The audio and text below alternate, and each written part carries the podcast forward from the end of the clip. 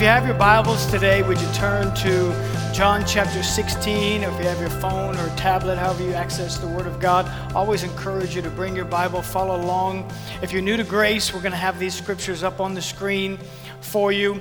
I'm going to start a, a series today called God in You. We're going to talk about the Holy Spirit, and we're going to talk about the Holy Spirit for three weeks. This week, today, we're going to talk about the person of the Holy Spirit. Next week, we're going to talk about the presence of the Spirit. And then the final week, we're going to talk about the power of the Spirit. And I want you to know how important these messages are because I know there are many places that you could go on a Sunday morning where you'll never mention, you'll never hear the Holy Spirit mentioned, and, and uh, it'll kind of be something that, that nobody ever talks about, nobody ever prays for people. But in this church, we're a spirit filled church. We believe in the Holy Spirit. And we believe that the Holy Spirit is very real, very relevant, very important today. In fact, I'm going to show you today how vital the Holy Spirit is. I grew up in a church where, man, we just believed that if it was in the Bible, it ought to be in church. Amen. And so I've seen this my whole life. I've seen people prayed for on a regular basis. I've seen the gifts of the Spirit in operation. And I want to talk to you today over the next couple weeks about why that is so important, why it's vital, and why we ought to be teaching it and preaching it. In John chapter 16, Jesus is talking to his disciples, and in verse number 12, he says this I've got a lot of things to tell you about, but let's start in verse number 13. It says, However, watch this. Now, watch the, watch the words that, that are highlighted here. However, when He, the Spirit of truth, has come, He will guide you into all truth, for He will not speak on His own authority, but whatever He hears, He will speak, and He will tell you things to come.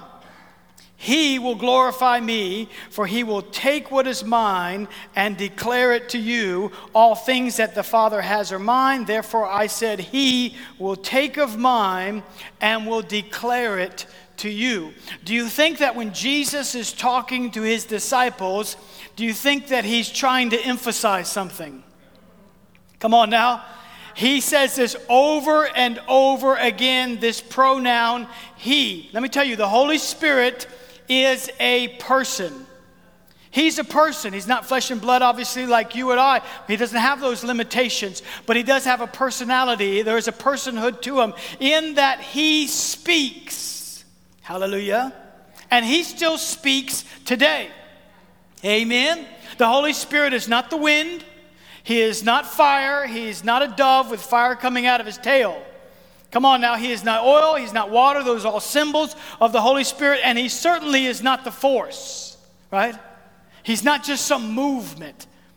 He is a person. And the reason why you need to know that, and the reason why it's so important, is because he speaks and he wants to speak to you right? Let's read this again one more time and let me show you how, how it really looks with, with some different emphasis. However, when He, the Spirit of truth, has come, He will guide what? You. You into all truth. For He will not speak on His authority, but whatever He hears, He will speak, and He will tell you things to come. He will glorify me, for He will take what is mine and declare it to you. All things that the Father has are mine, therefore, that I said that He will take what of, my, uh, of mine and He will declare it to you. When Jesus is laying out this doctrine to His disciples, He is saying this this relationship with the Holy Spirit is all about Him and you. It's all about you and Him. Him and you, you and him, him and you. And so, what Jesus is saying, I'm going away, and so from here on out, it's going to be about you and him. You and him. Him and you. This relationship. He's going to take what is mine. The Father gave me some things, and He's going to take what is mine and He is going to reveal them to you. That's why it's so important for you to establish this ongoing verbal dialogue with the Holy Spirit, this relationship with the Holy Spirit where you listen to the Holy Spirit speaking. Hallelujah. Let me tell you, He knows some things. He knows some things. He knows everything in the Word of God because He is the author of that book. Listen, there's 66 books, but there's one author, and that author is the Holy Spirit. In 2 Timothy 3:16 it actually says this, all scripture is God breathed. In other words, it's the breath of God. And that word, that phrase, God breathed, in, in the Greek is the word theo and the word pneuma. In other words, it is God breath, the breath of God, given by the inspiration of God. The breath of God is the Spirit of God. And so we know that the Holy Spirit is the author of every word that is on those pages. Right? In Acts chapter 1, Peter's speaking, and he's talking to the disciples, and he's saying, Hey, we got to replace Judas. And here's what he says in Acts chapter 1. He starts talking about Peter speaking, and it says that the Holy Spirit spoke by the mouth of David concerning Judas. The Holy Spirit spoke. In other words, it was David's mouth, but it was the Holy Spirit's words. David opened his mouth. And the Holy Spirit gave him the words to say and the words to write. So David wasn't just on some hillside somewhere, just watching little lammies, just jump from and said, The Lord is my, what should I put here? Let me just guess, shepherd. Huh? No, it was actually by divine inspiration, the Holy Spirit impressed upon him every word to say. Every word to say. You know, Jesus actually said this in John 6. He said this The words that I speak to you, they are spirit and their life. In other words, these are spirit words. They're not just any words, they're spirit words. And in 2 Peter chapter 1 it says this that holy men of God, they were moved by the Holy Spirit. When they spoke, when they prophesied, it wasn't their own ideas, their own ambitions, their own wants, their own desires. When they opened their mouth, the Holy Spirit was speaking. And let me tell you, He still speaks today. I said, He still speaks today. And you still need to hear His voice. Amen? And the reason why it's so important for you to develop this dialogue and this ongoing relationship with the Holy Spirit is there are some things you don't know. You just don't know. And so you need to hear what the Holy Spirit has to say. You need to hear the Holy Spirit speaking to you. These are his words and let me tell you when you open up the word of God you say well they're just they're just words on a page but what happens is when you develop this relationship with the Holy Spirit it's like you'll read something but you'll see it differently. Or you'll read something that you've read. How many of you read something you've read it a hundred times, but when you read it that next time, all of a sudden there's a word that jumps out. I want, I want to give you this example because this is what was taught to me years ago when I was in Bible school. As, as you read the Word of God and you say, okay, Holy Spirit, show me what the book is saying. Show me that these words, what they mean to me today. How do I apply them to our life? It's like, okay, I can see all these words, but when I put this flashlight on it, it's like the words get highlighted in that particular area. And all of a sudden, I see all these words words on a page, but the Holy Spirit will impress upon me a phrase or a sentence or a word, and the Holy Spirit will say, This is for you today. Amen. That's why it's so important for when you open up this book for you to say, okay, Holy Spirit, show me what this means. Talk to me. I need to hear your voice. Jesus said, everything that God gave me, He is going to reveal to you revealed to you. I want to give you three things the Holy Spirit does. First of all, He gives clear direction. He gives clear direction. He tells you exactly where to go, when to go. He says to make this choice, but don't make this choice. Huh? He's not so mysterious. No, He wants to speak in a very clear way to you. He really does. He wants to give you clear direction, clear direction. I kind of look at it like this the Holy Spirit is less like a travel agent and he's more like a tour guide. Hmm? He's more like a tour guide. Travel agents, they'll book you a trip, huh? They'll book it and they'll say, okay, this is what you're going to do. Here's your itinerary. But they're not going. They're not going, right? We had a travel agent once, my wife and I. We were going to Africa. This is pre internet days, right? So we went and saw a travel agent. We sat down with this travel agent, and she booked us this trip. And she's kind of sitting there and she's going over the different ways. We had to go to Bujumbura, Burundi. And so she booked us a flight home and she said, You know what, this is, this is a lot of stops, but you're young. You can handle it. Remember, she's not going. So this was our trip home. We went from Bujumbura to Nairobi, Kenya, to Entebbe, Uganda, to Brussels, Belgium, to London, England, to New York, to Miami. One trip, no stops. In other words, we didn't, we didn't have any long layovers. Right? It was flight after flight after flight. We're in Uganda and we're not even getting off the plane. We're the only two people that didn't get off the plane. They're cleaning the plane. They said, Can you lift your legs? And they're vacuuming underneath my legs. Huh? We got to, to Belgium, and from Belgium to London is not a long trip. And so there was a storm, and it was such a short trip that the plane didn't get up in the air very high. So we flew in this storm the whole trip, and we thought for sure we're going down. This is it. We're done for. We're, we're finished. And so we land in London. Now we still have to go to New York and then home to Miami, and we're, we're dead. We're dead. And there's a sign at the counter when we get to the ticket counter in London that said, upgrade to first class, 220 pounds. At the time, it was like $400. I handed her my credit card. I said, I'll take two upgrades, please.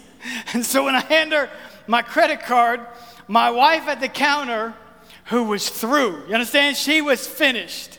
She starts crying.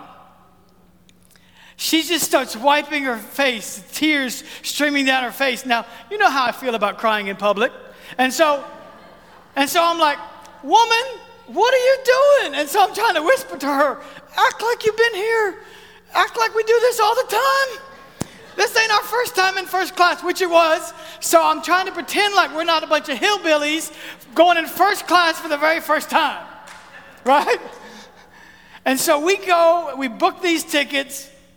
We got an eight hour flight to New York, and we get to go in the first class lounge. Now, I don't know if y'all have ever been in the first class lounge, but imagine heaven just a little bit underneath heaven, right?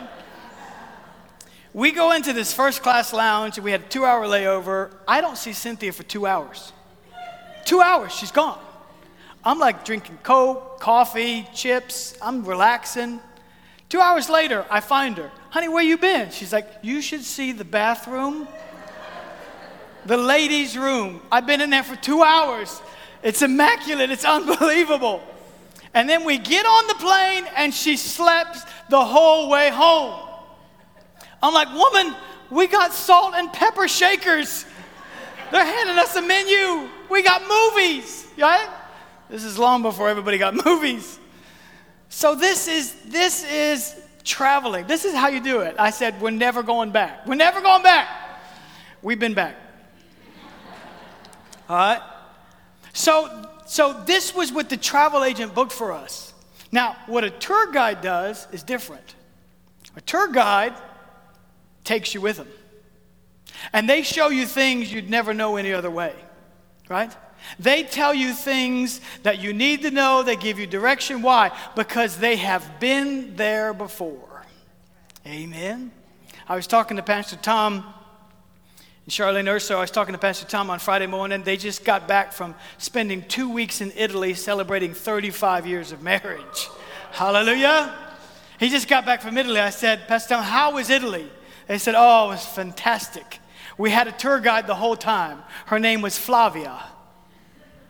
Uh, Flavia, and Flavia would say, We need to get there early because if the barbarians get in line, and we got to beat the barbarians from getting in line early. And I said, How did she know the barbarians get in line? Because she's been there before. That's how. Listen, here's what the Holy Spirit wants to tell you today I've been there before. You've got cancer? I've been there before. You've got sickness? I've been there before. You've got marriage problems? Guess what? I've been there before. He's already dealt with that. He's already been there. He's already seen that. And let me tell you, there's nothing you will walk through today that the Holy Spirit has not already been through. Amen? He's already been there. Let Him guide you, let Him give you some direction.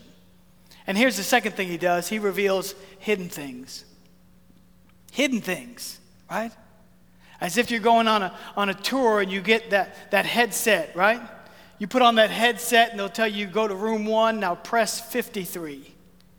And they begin to talk to you huh, about things that, that are in that room that you can see, but you'd never know some of those little things, some of those nuances, some of, some of the details of that painting and, and that statue. Listen, it's, it's there, but it's hidden, right? The information is hidden from you. And there are things that some of you are walking through right now that you need some information on, but it is hidden and it will stay hidden because the only person that knows it is the Holy Spirit. And unless you access His voice, you'll never find out. But the moment you say, Holy Spirit, would you please reveal to me what's going on with my kids and what's going on with my finances? What's happening with me on the job? What's my future look like? What's going on? Listen, He'll begin to reveal some things to you that you can't find out any other way. Huh? 1 Corinthians chapter 2 says that the secret things belong to God. And the only person who knows them is the Holy Spirit. And here's what he does he takes those secret things and he begins to reveal them to you because you need to know secret, hidden things. You need to know it. You need to know what's going on with your kids. Huh? I have a friend who is a pastor. He said when he was a kid, he was hiding some paraphernalia from his parents. And he put it at a place in the house that they would never find it. Never find it. He put it up in the attic in an old trunk underneath some stuff. There was no way, there was no way they were ever going to find it. And he came home one day, and there it was, just laid out. He looked at his dad, said, What meaneth thou this? he said, Dad, how, how did you find that?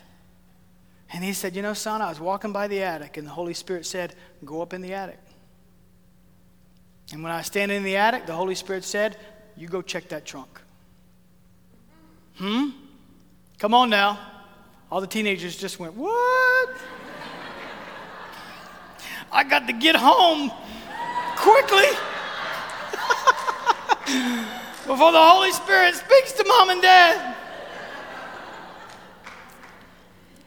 Now, how many of you know that works when it comes not just to your kids, it works when it comes to your job. How many know there's some hidden things going on? There's some conversations that you're unaware of, but guess who is aware of them? The Holy Spirit. Huh? He's already seen what your life looks like 10 years from now, five years from now. He knows everything from beginning to end. Why? Because he got it from Jesus, who got it from God. Amen? So we need to, we need to have this dialogue with the Holy Spirit. You need to reveal some things to me. I need to know. I need to know some hidden things. I need to know these things. And here's the third thing he does he imparts wisdom, right? In every situation. In every situation. Hallelujah. And let me tell you, there's something about wisdom. You know, you can have information, but doesn't mean that you'll have wisdom, right? In Acts chapter 6, they were choosing some deacons because they had an issue that needed to be taken care of. So they said this let's pick some men that are full of this. Watch what it says full of wisdom and the Holy Spirit. Hallelujah. And they picked a guy by the name of Stephen. He was one of them. And the Bible says that Stephen was full of wisdom and the Holy Spirit. In fact, he was so full of wisdom that when people tried to debate him or tried to tell him, hey, listen, what you're believing is a lie, what you're believing is not true, he would begin to debate them. And the Bible says nobody could debate him because he was full of such what? Wisdom and the Holy Spirit. What I find is that you cannot separate wisdom from the Holy Spirit. If you got the Holy Spirit, guess what you got? I said, if you got the Holy Spirit, guess what you got? Wisdom. Amen? Wisdom. And let me tell you, we need wisdom. How many of you ever done anything dumb? I'm talking about dumb. I, I listen to a lot of Dave Ramsey. He says, I've done stupid with zeros on the end of it. I thought that's a good way to put it. I, I one time, I locked my keys in the car with the car running and the car in drive. That's a true story. Some of y'all can't figure out how I did it. Listen, I made a way where there was no way. You understand?